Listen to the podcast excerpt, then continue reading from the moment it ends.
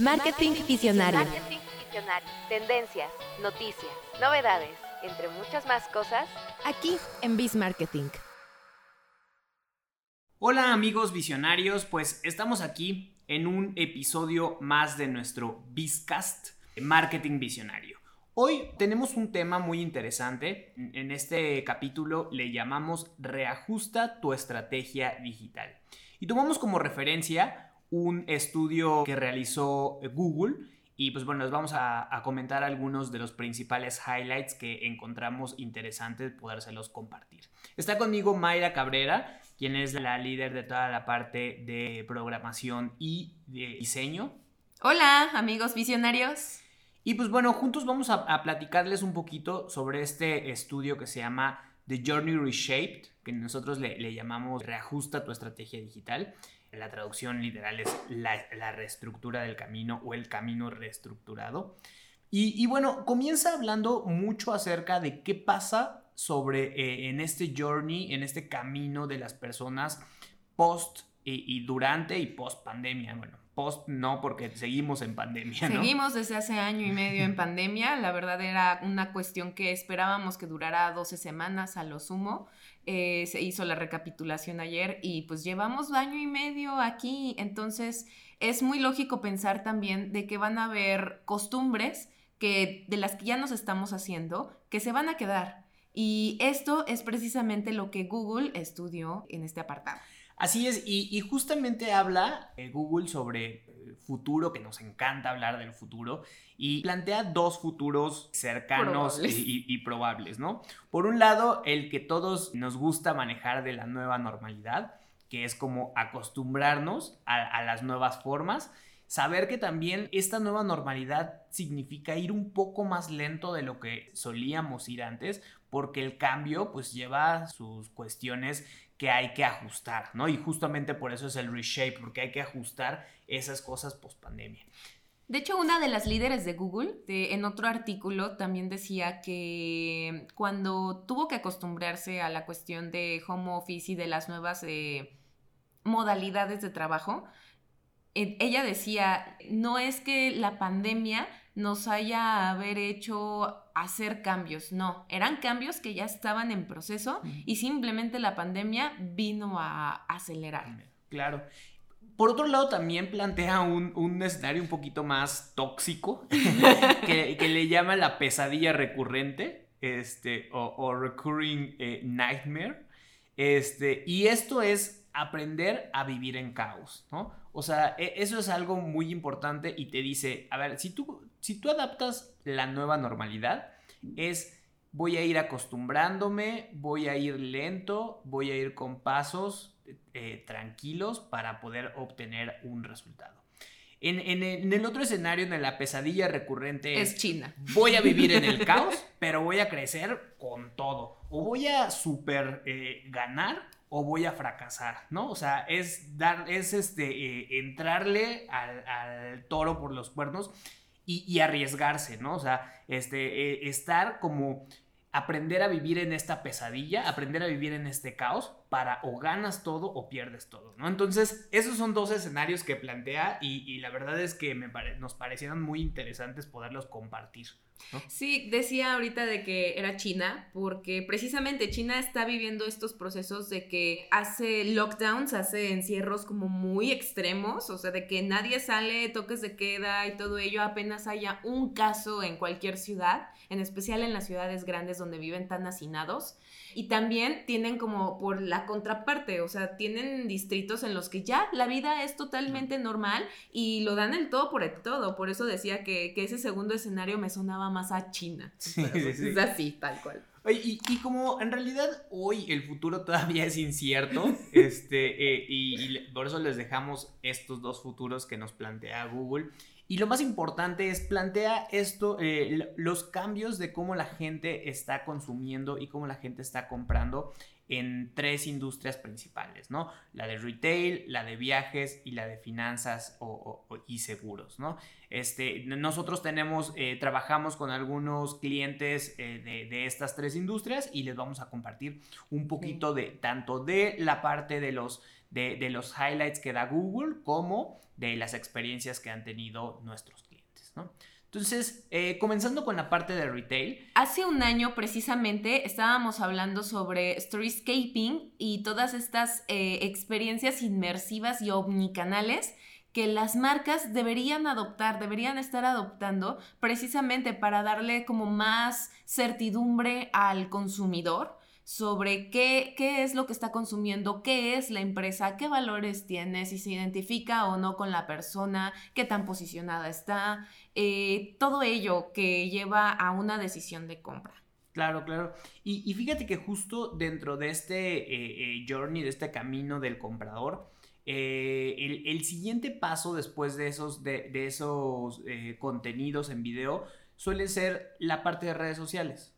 Eh, la parte de redes sociales, pero no para entrar a redes sociales para comprar, sino más bien como para estar revisando el tipo de oferta que tienen por un lado y también las opiniones o la reputación que tiene la marca con, con las personas con las que se está relacionando, ¿no? Entonces ahí juega un papel muy importante eh, y complementario que, las marcas tengan también unas redes sociales y que estén redes sociales alimentadas, ¿no? Porque si, si no tienen una actualización constante, pues entonces dicen, bueno, su sitio ok, pero las redes sociales este, eh, ¿qué onda? A lo mejor puede ser que ya no trabajen por pandemia, porque el último mes que publicaron fue en enero de 2019, ¿no? Entonces, eh, no da esa confianza y no da esa certidumbre. Y bueno, pues en la, en la, parte de retail es muy importante poder dar esa certidumbre.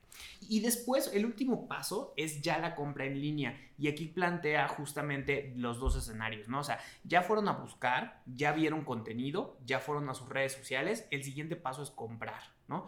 Y, aquí lo pueden hacer desde dos puntos de vista. Eh, la parte en línea y, también comprar en, la tienda este, eh, física, ¿no?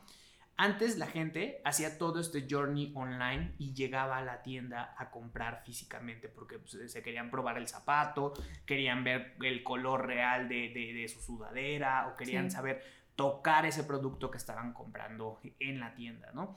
Hoy, pues con todo este, este entorno, pues la gente está más comprando ya en línea y ya tiene un poquito más de confianza y, lo hace por este canal, ¿no? Entonces habla de que se incrementó muchísimo, que es algo que ya lo sabemos, la parte de compra en línea incrementó muchísimo con esta pandemia. Y, y, aquí entra un tema muy importante que hemos estado trabajando este, nosotros con nuestros clientes, que es el tema de la experiencia al cliente de manera digital. ¿Cómo mejoramos esa experiencia al, cliente y, cómo, cómo se puede mejorar esta experiencia? Bueno, de hecho, este, ayer se publicó un artículo acerca de, ello, de cómo mejorar eh, esa experiencia en web. Por ejemplo, me, me voy un poco más atrás hay marcas, y sobre todo marcas pequeñas, marcas locales, que dicen, bueno, yo, solo yo solamente voy a abrir redes sociales porque es barato, porque lo puedo hacer yo, no necesito este, de nadie, yo no necesito de un, especialista ni nada, y ya, este, armo, armo mi, tienda, mi tienda en Facebook, en el marketplace. El problema que esto tiene, a la larga también, es el posicionamiento que tú vas a tener o que tu marca va a tener en, el entorno web. O sea, si, si no estás en Google, no existes. Claro. Así que la primera recomendación que yo hago es si tengan página web. Más que nada, no importa si va a ser como con un, con un enlace que te lleva al marketplace de Facebook. Eso no importa. Importa que tengas presencia. ¿Por qué? Porque te perciben y perciben a tu proyecto y perciben a tu emprendimiento como un proyecto que tiene futuro, como un proyecto que tiene pies, como un proyecto que tiene cabeza. Es también una, una herramienta de proyección. Sí, y, es que es, muy fácil, cualquiera puede abrir una página en, Facebook, ¿no? No, y cuántas estafas nos han dado gracias a ello. Exacto, y en cambio hacer una página, un e-commerce, tiene un grado de complejidad mayor y, eso también te da certeza. Certeza y eh, lo que decía que también eh, muestra que pues inviertes en tu negocio. Muestra que le tomas la seriedad de vida a tu negocio. Eh, otras recomendaciones para, si ya tienes una página web, felicidades. Este, ya estás en el primer paso, ya estás casi del otro lado. Es, primero, aliméntala con información que sea útil sobre la industria en la que te estás desarrollando. Si estás hablando sobre ropa, habla de estilo. Si estás hablando sobre zapatos, pero zapatos, por ejemplo, médicos, este, habla sobre, sobre medicina, sobre lo que tu producto puede beneficiar al cliente realmente, eh, el valor de tu producto. Entonces, eso es otro punto. El tercer punto es la experiencia. Cuida la experiencia del usuario con la tienda. Hoy en día hay herramientas y hay empresas más grandes, ya sea bancos, ya sean este, e-shops, ya sea como tipo Amazon, como tipo Mercado Libre, que ofrecen maneras de pago, no nada más está PayPal, que necesitas tener una cuenta y, ah, o sea, la verdad es que a mí, a mí en lo personal, me da muchísima flojera tener un PayPal para pagar cosas en línea, ¿no? Y hay estas maneras de pago que te ofrecen muy rápido, sin, sin loguearte, sin tener una cuenta ni nada, sin que te pidan tantos datos, eh, y nada más ingresas tu tarjeta, te recomiendo tarjetas digitales tú como consumidor, tener tu aplicación de tarjeta digital también por tu seguridad. Y hasta pago en, en Oxxo. y hasta pago en Oxxo, pago en, en tiendas de conveniencia, ¿no? Y esto ayuda a que aparte te perciban como alguien que le tiene inversión a su emprendimiento, te ven como alguien asociado a esa empresa confiable a la que se le dan los pagos. O sea, te ven, te, te da una cierta notoriedad y además es fácil de usar. No, pues ya tienes una compra casi segura. Claro. Otro aspecto que hay que cuidar muchísimo son los inventarios. O sea, es en especial para pequeños emprendedores. Cuiden mucho sus inventarios porque muchas de las quejas, y ahorita me voy a hablar un poco más eh, a fondo al respecto es que muchas de esas quejas son que te muestran el producto como, como que está disponible, pero realmente no hay en stock. Y, ahora sí, que el dueño se tiene que poner en contacto contigo para decirte que no sé qué, y así, o sea, y, y tú, dueño, este, te das cuenta de que, ay, sí es cierto, o sea, tu inventario en línea no está actualizado y lo tienes que actualizar.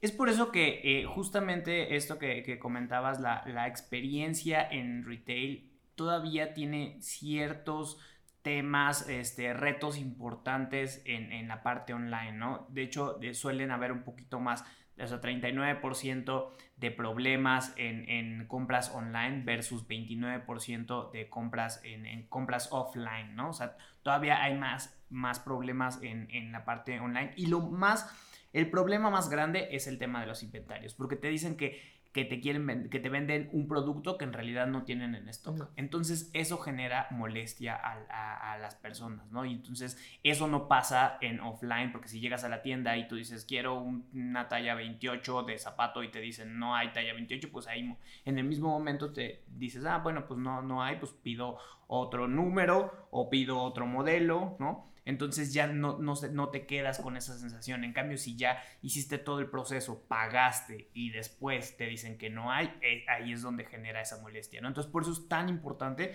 que se tengan actualizados los inventarios para poder generar esta experiencia al cliente satisfactoria, ¿no? Y lo otro muy importante, que, ya hablaba un poco sobre ello eh, Mayra, es que la gente opta en, compras en línea, principalmente en retail, por marcas conocidas y consolidadas, ¿no? Eh, para, comprar en, línea por mucho más que por las, este, marcas nuevas, ¿no? Y eso tiene, pues cierto sentido. Obviamente, si tú eres una marca nueva, primero te tienes que ganar la confianza de, las personas. Y, pues, ¿Y cómo ganas confianza? Pues eh, con campañas puede ser una manera, ¿no? Este, eh, la otra es también regalando producto para posteriormente este, ya poderlo eh, vender, ¿no? Dar estas pruebas para posteriormente ya eh, que, la gente conozca más a, fondo tu producto. Y también testimoniales, es muy, muy importante, más si eres una marca nueva, que tengas testimonios reales de gente real, nada de Lorem Ipsum y de Jane Doe, no, no, no, no, nada, nada por el estilo. Necesitas eh, gente real que opine acerca de tus productos. Si lo puedes hacer videos, mejor. ¿Por qué? Porque aparte te dan, te da contenido para distintos, para distintos canales, ¿no? Eh, prioriza tu, tu presencia omnicanal. Y, y aquí entra una parte importante que es, si tú eres una empresa que ya tiene 5, 10 años en el mercado, o sea, y, y que vendes productos, este, eh, es todavía más importante que te subes a la, a la, venta online porque ya tienes esa confianza de una serie de... de eh, de una serie de consumidores, ¿no? Y puedes llegar a, muchos más a través de, la venta en línea, ¿no? Entonces, que para ti, que ya tienes 5 o 10 años con, con, tu negocio, subirlo en línea va a ser más fácil que alguien que, que comience su marca desde cero, este, comenzar a, a, tener el mismo, el mismo nivel que tú, porque tú ya tienes clientes este, por, lo, con, por los que sobre, has sobrevivido esos 5 o 10 años que ya llevas en el mercado. ¿no? Nosotros hemos visto ese caso de, de primera mano, o sea, tenemos eh, un caso de un cliente sí. eh, que precisamente durante que 2018, 2019, 2019 empezó a planear como su e-commerce, este, planeándolo, eh, haciendo sus, sus, propios este, blogs, hablando de, de, lo que se especializa, este, su producto y era retail. Y una vez que surgió la pandemia, eso era lo que, eso fue lo que realmente rescató al negocio y ahora puede tener ese formato híbrido y ahora más personas a nivel nacional le piden producto, le ordenan producto y pues eso ha ayudado muchísimo. Sí, que, que su, su, tienda en línea anteriormente era simplemente para generar confianza, ¿no? Para que las personas lo conocieran y que, y que llegaran a la tienda física a comprar los zapatos. Pero este, con la pandemia cambió un poco su modelo y hoy habilitó ya este, eh, un canal en, en el que mensualmente está teniendo 20, eh, 30 este, ventas en línea que antes no las tenía en, en la en, presencia. En, en, presencia, ¿no? Entonces, eso es algo muy importante y sobre todo, pues imagínense, en, tiempos de pandemia donde estaba cerrado la gran mayoría, ahorita ya, ya, ya es como pandemia más tranquila, pero bueno, pandemia más tranquila a Entre nivel, comillas. De, a nivel de, de, de comercio. ¿no? De comercio. Este... Y aparte también, eh, esta persona veía de que era muy importante tener presencia en redes sociales. Como le hizo, no sé, este, sí. anteriormente, antes de que llegáramos a intervenir, estaba muy bien posicionado en su área en redes sociales. Eh, empezamos con unas redes sociales bastante nutridas, sí. entonces le ayudó muchísimo, esa, esa, presencia en redes sociales le ayudó muchísimo a posicionar su e-commerce, su, su, página web. Y, y, es que a veces, o sea, cuando tu negocio funciona y tú le metes la parte digital, en realidad, o sea, es, es, como meterle eh, este, anabólicos a, a, a, a, algo fuerte, ¿no? Este, pero si tú quieres únicamente empezar con digital y, y ser, eh, hacerte millonario de la noche a la mañana, pues es algo muy difícil que, que lleva tiempo, como todo negocio lleva tiempo. Si, si en, en, en, el mundo físico lleva tiempo, pues en el mundo digital también lleva mucho tiempo, más, más ahora que, que, hay tanta competencia en el mundo digital, ¿no? Pasemos a otra industria importante que sí. es la parte de viajes, ¿no? Creo, eh, aquí creo que, que a, a, todos nos gusta viajar y todos hemos tenido eh, eh, experiencias de, que se vinculan con la parte de viaje, pero también durante el último año, año y medio, esta parte de viajes se ha venido, se ha reducido, ¿no? Mucho. Y algo muy importante que dice este, este estudio es que las personas buscan viajes, pero no necesariamente para comprar, sino son solamente como para sondear. Es una cuestión de, ah, pues, ¿cuánto me costaría ir a Tailandia, no? Para cuando se acabe la pandemia, pueda, pueda antes la gente era como de, quiero ir a Tailandia, busco y a lo mejor lo compro en una semana y, y lo compraba. Ahora la gente tiene esa incertidumbre y, y no busca para comprar, busca para ver cuánto le costaría para que en algún momento cuando baje la pandemia puedan comprar. Es un fenómeno nuevo este, que, que se ha venido suscitando. El 61% de las personas que buscan vuelos no los compran, ¿no? el 47% de personas que buscan hoteles no reservan. O sea, hay una gran cantidad de búsquedas alrededor de vuelos y de hoteles, pero la gente no los está comprando. Eso es algo muy, muy interesante. Y la razón, pues, principalmente, es la pandemia. Sí, la incertidumbre también de que, de que ya me vacuné, pero esta vacuna no la admiten en tal país, y, o sea, de que quiero viajar, pero no me admiten, o que quiero viajar, pero mi PCR salió positivo, o cosas así.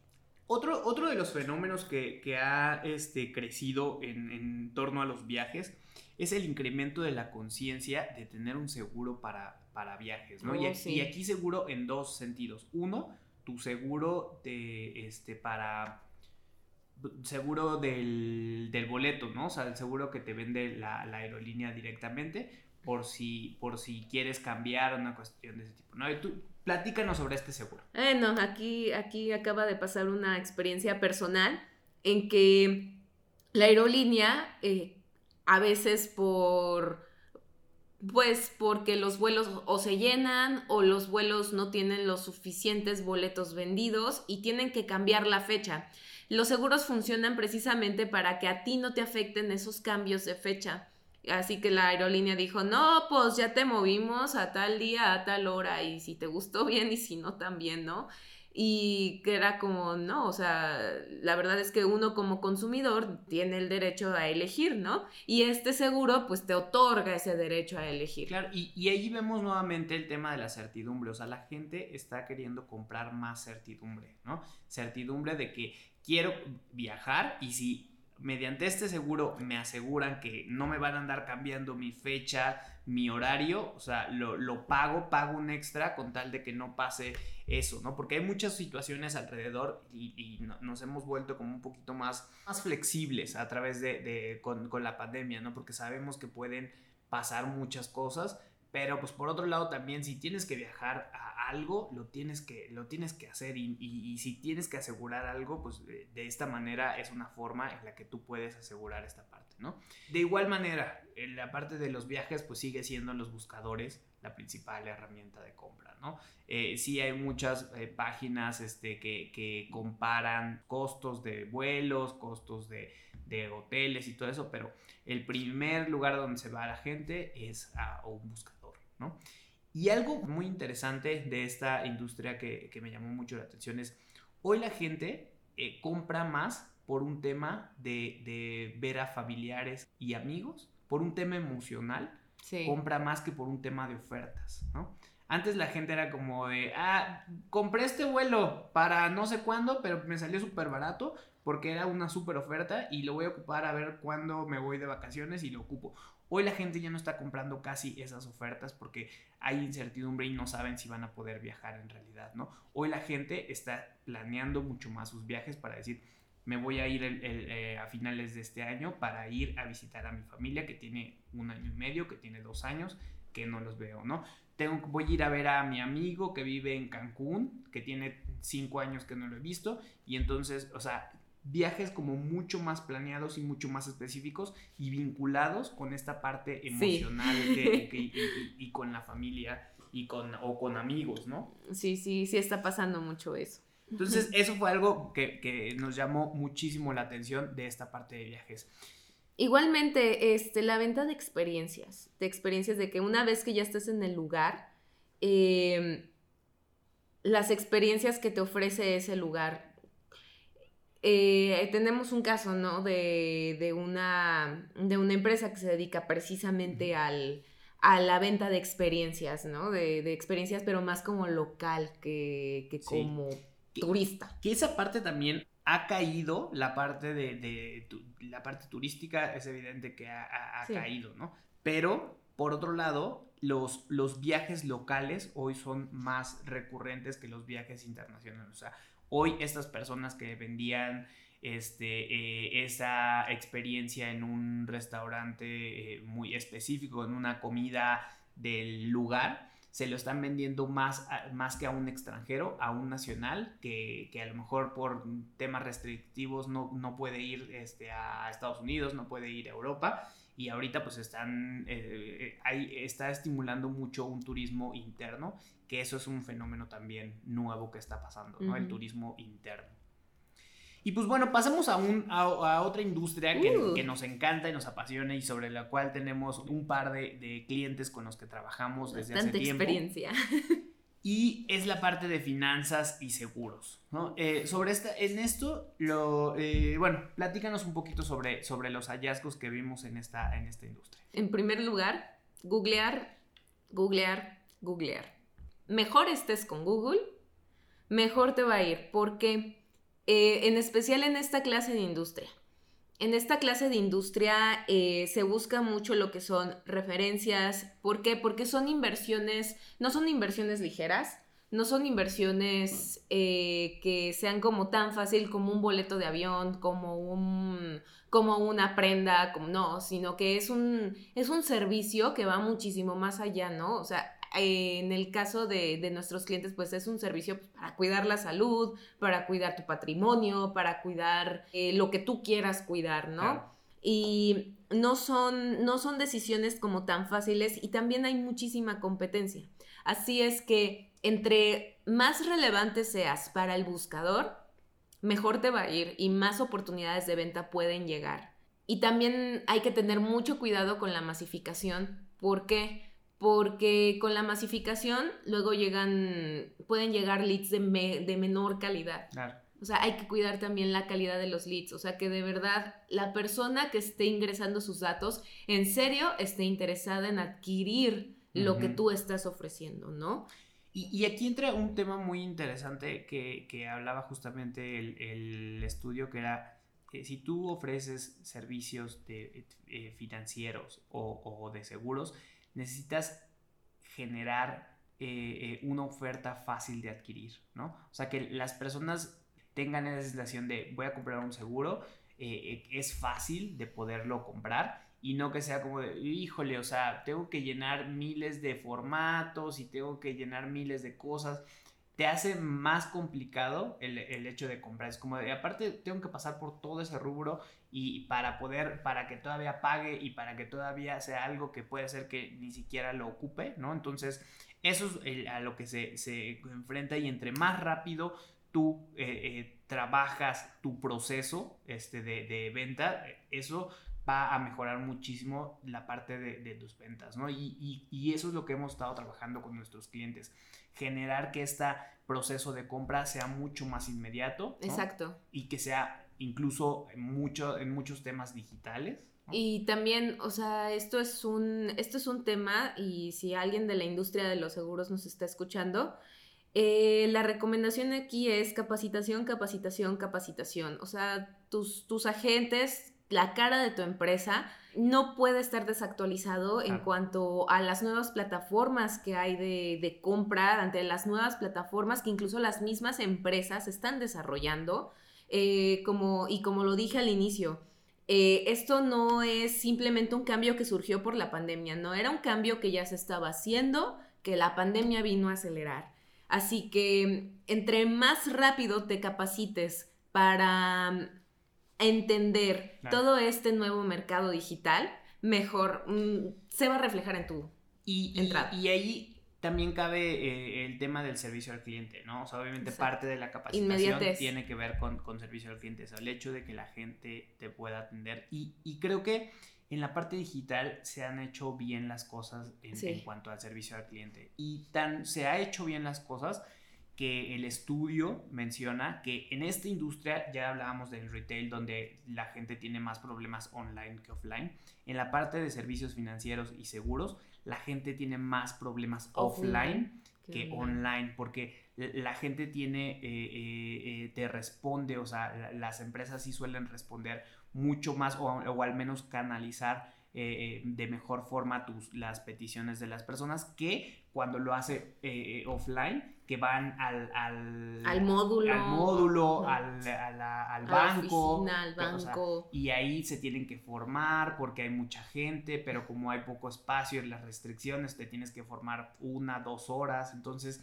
es una experiencia que no es nada buena en la No parte offline, que justamente por eso la gente suele, de- de- suele opinar que tiene más problemas en, en, la parte offline que en la parte online. No quiere decir que no haya problemas online, pero sí su experiencia es, es mejor online. Es más inmediata. Es más inmediata y, y, mejor, no tienen que esperar tanto en, online y offline y no se exponen a, esta parte de, de, la pandemia, ¿no? Sí, y aparte es un tema también de, de RP incluso, o sea, eh, las empresas cuidan muchísimo su reputación, de, sea de manera online o de manera offline. Digamos que de manera offline, el boca a boca puede llegar a, diluirse, aunque realmente las, las, cifras nos dicen luego lo contrario, o sea, el boca a boca sigue siendo, eh, la opinión del cliente sigue siendo demasiado poderosa, sigue siendo demasiado fuerte. Pero si tú contrarrestas una mala opinión con una respuesta certera y a tiempo, y a tiempo, y a tiempo con, con atención, eh, la verdad es que pueden, pueden surgir incluso beneficios adicionales para la empresa. Fíjate que otro de los temas interesantes de esta industria tiene que ver con, con adquirir servicios en línea, ¿no? Antes era, voy a ir a, la sucursal para que ahí me puedan eh, generar como todo el, contrato para poder adquirirlo. Hoy cada vez más empresas te dan un crédito este, eh, digital, ¿no? Tú puedes solicitar un crédito desde tu aplicación. Desde tu, aplicación, exactamente. Puedes eh, solicitar que te aumenten tu línea de crédito.